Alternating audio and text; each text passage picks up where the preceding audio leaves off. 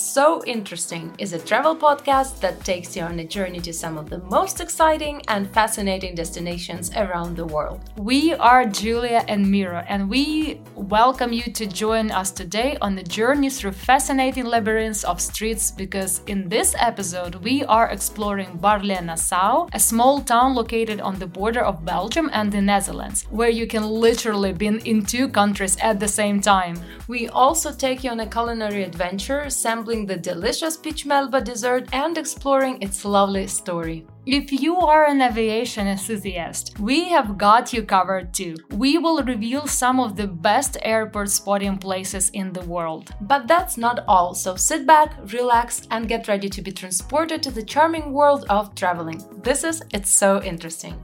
Well, as you probably already know, we love traveling by car, and one of the road trips in the Netherlands got us to this interesting and unusual location, Baarle-Nassau, Europe's strangest border anomaly.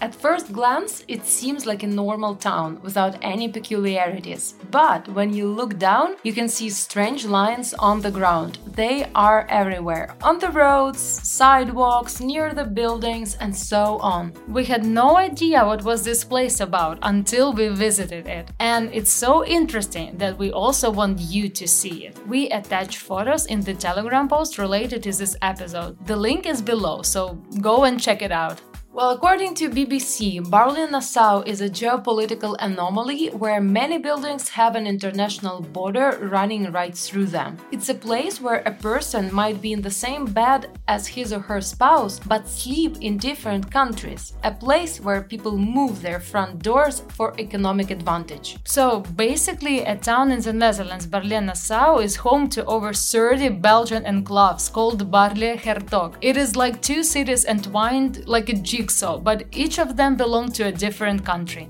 Baarle-Nassau in the Netherlands and Baarle-Hertog in Belgium are essentially located on the same territory but do have not entirely clear, confusing borders. It all started in the Middle Ages when one part of the territory was occupied by the Dukes of Brabant and the other by the Lords of Breda, and later by the House of Nassau. When the states of Belgium and the Netherlands were formed in 1831, it became necessary to establish a border between them.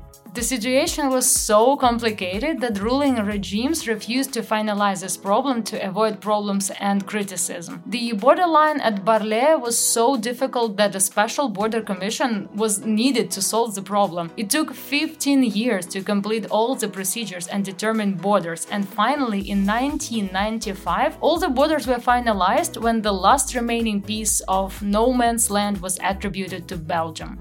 After the completion of the work, there was no logic in the division of the city. It was divided into pieces by both countries, and the border passed in completely random places. For example, right through the territories of houses and gardens. Now you can walk along the Belgian street and in a few seconds be in the Netherlands while just crossing the white stripe on the ground uh, that marks the border. At a certain time, this place was a tricky puzzle for authorities in terms of taxes, local laws, and other peculiarities. When, for example, in one country, shops and supermarkets are closed on Sunday but are open in another one, that must be so confusing and convenient at the same time, right? Also, complexities can appear when it comes to infrastructure, for example, trash management, building permits, parking, and so on. But good negotiating skills work wonders. And also, the very interesting thing is the drinking age. In the Netherlands, it is 18, but Belgians can legally drink beer and wine at 16, which means the teens from the Netherlands can easily go to the Belgian pub across the street and get drinks there, instead of waiting for two more years to go to the Dutch pub. Today, many residents of Baarle-Nassau and Baarle-Hertog have dual citizenship and both a Belgian and a Dutch passport. This is truly an exciting place to see. We took a photo of our car being in two countries at the same time, and we spent like half an hour jumping across the line dividing the street to Belgium and the Netherlands because it is fun and so unique. So, if you ever wanted to be in two countries at the same time, we highly recommend visiting Baarle-Nassau and Baarle-Hertog. But if you are more into aviation, you will probably be interested in airplane spotting. Because let's face it, it is a real feeling of excitement when the airplane flies just over your head. Oh, yes, I love the sound so much when the plane is approaching and then the sound is everywhere around you and you see the aircraft body from below so close that you get goosebumps and then airplane lands. Fascinating. Yeah, this is so exciting. We used to have our favorite spot in Kiev for airplane spotting, and it was unbelievably cool. And if you're going to do it for the first time, I must tell you that landing is usually much better than taking off, as the aircraft flies closer to the end of the runway before landing.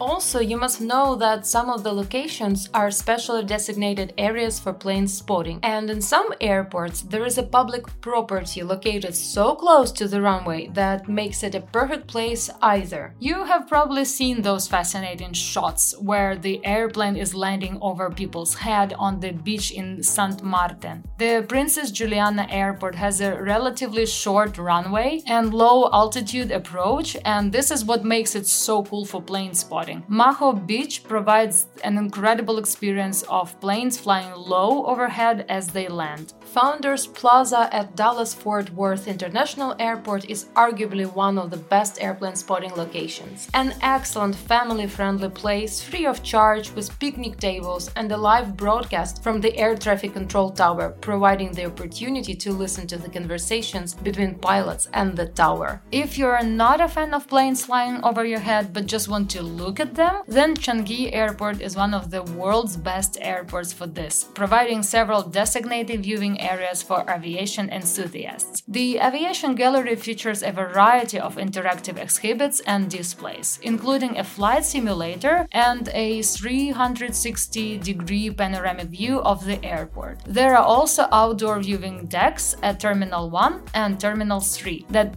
offer great views of planes taking off and landing. Polderbaan runway is located far from the main terminals at Schiphol Airport in Amsterdam, but it's a great spot for plane spotting. The runway is one of the longest in Europe, and planes take off and land from a distance, providing great opportunities for photography and video. There's a designated viewing area near the runway, but it can be quite crowded during peak times. Gibraltar is the unique location for airplane spotting, as its airport has a runway that intersects with the main road, which means that planes taking off and landing are extremely close to the viewing area. This provides a great opportunity for plane spotters to get up close and personal with the planes.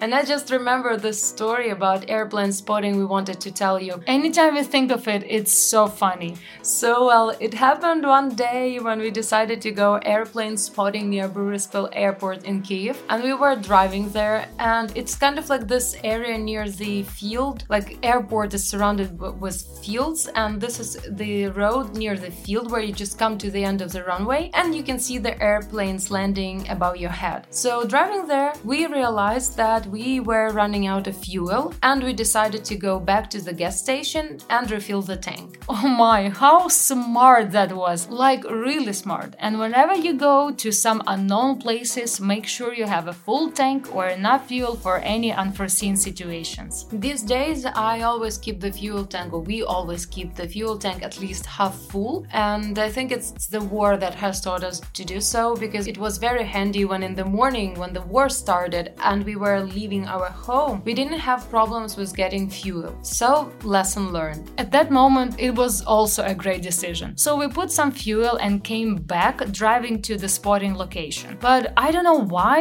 either GPS wasn't working properly or we chose the wrong way. We ended up driving on the muddy country road. And to make it more extreme, it was muddy and wet with occasional puddles. So, can you guess what happens next? I'm sure you are right. We got stuck in a muddy puddle. Trying to drive through it, we just slipped in it and our car couldn't get out. We spent around three hours there trying to push it out. We created fountains with our wheel that was hanging in the water with no grip. This fountain covered each of with mud when one of us was pushing while another one was accelerating in the car. The thing is that we could call have, like for help, but we had no idea where exactly we were because GPS was not working and we had weak uh, mobile reception. So an hour into this mess, we decided to go and look for some things that could be handy in such situation. To our surprise, we found some concrete tablets and pieces of wooden boards. So we collected all those things, came back to the car and dug a pit under two wheels to put the boards underneath for the grip. We just dug with bare hands, like the sand pits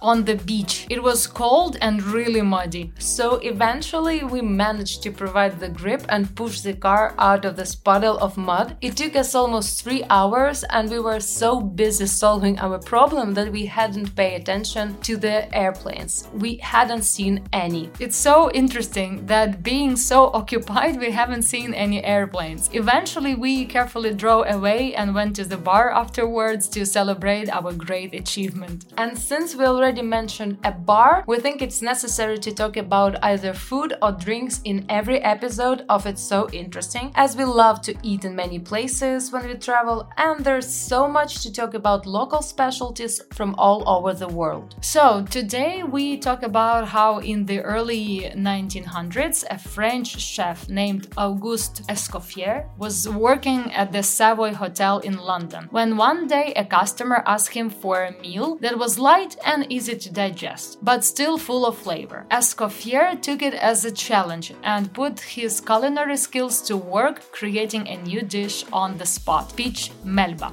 The dish was named after the famous Australian opera singer Nellie Melba, who was a regular at the Savoy Hotel. Escoffier took a halved peach, poached it in a sugar syrup, and served it on a bed of vanilla ice cream. And he then topped it with a raspberry puree, which gave the dish a beautiful pink color and a sweet tart flavor. Nellie Melba was so impressed with the dessert that she requested it every time she dined at the Savoy. The dish quickly became a sensation, and it's still popular popular today, over a century later. Another legend says that in 1892, opera soprano Nellie Melba was performing in Wagner's opera Lohengrin at Covent Garden, and the Duke of Orleans gave a dinner party at the Savoy to celebrate her triumph. For the occasion, Escoffier presented Nellie with a dessert of fresh peaches served over vanilla ice cream in a silver dish perched atop an ice sculpture of a swan, which is featured in the opera. And the legend says that he originally traditionally call this dish peach with a swan.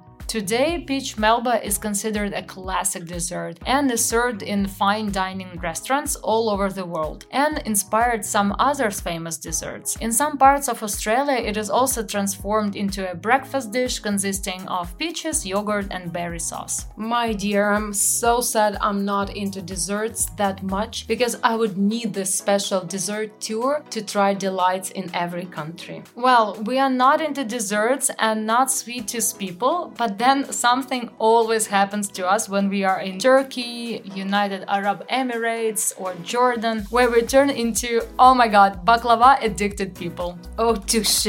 Guys, this is true, and there's no logical explanation for this, but I was eating baklava in a parking lot just behind the corner of the shop that we just purchased the box of baklava in Aqaba, like a junkie. Yeah, feels so good to travel and have all these unforgettable unforgettable experiences. And you know that. There is one interesting tradition in some Eastern European countries. It is the practice of sitting down before starting a journey.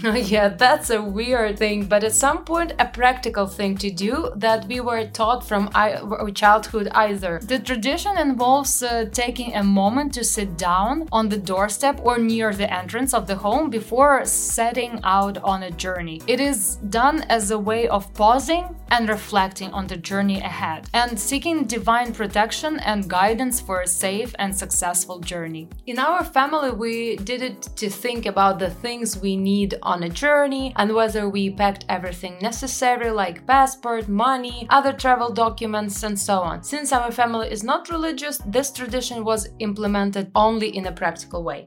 Yeah, but there were two times when this tradition led to funny incidents. One was when we sat down on the shoe shelf near the entrance to the apartment and it fell apart. The shoes were out, the shelf was ruined. Our father looked at it and said, We will fix it when we get back. yeah, oh, I do remember that. And another one. When our mother forgot her clothes. Oh yeah, that was a cruel one. So we had this uh, road trip to Lithuania to spend three weeks uh, with our family there. And before leaving the apartment, someone suggested to sit down before we hit the road. And our mother was already holding a case with her clothes, so to sit down, she just hung it on the door. And then after sitting down, she just stood up, picked up our stuff, and left the apartment. We were halfway to Lithuania when we found out mother's clothes were missing interesting. yeah, luckily some of our family members in Lithuania shared their outfits with our mother, so she wasn't affected that much. But it is so sad that you sit down to not forget anything, and just because of it,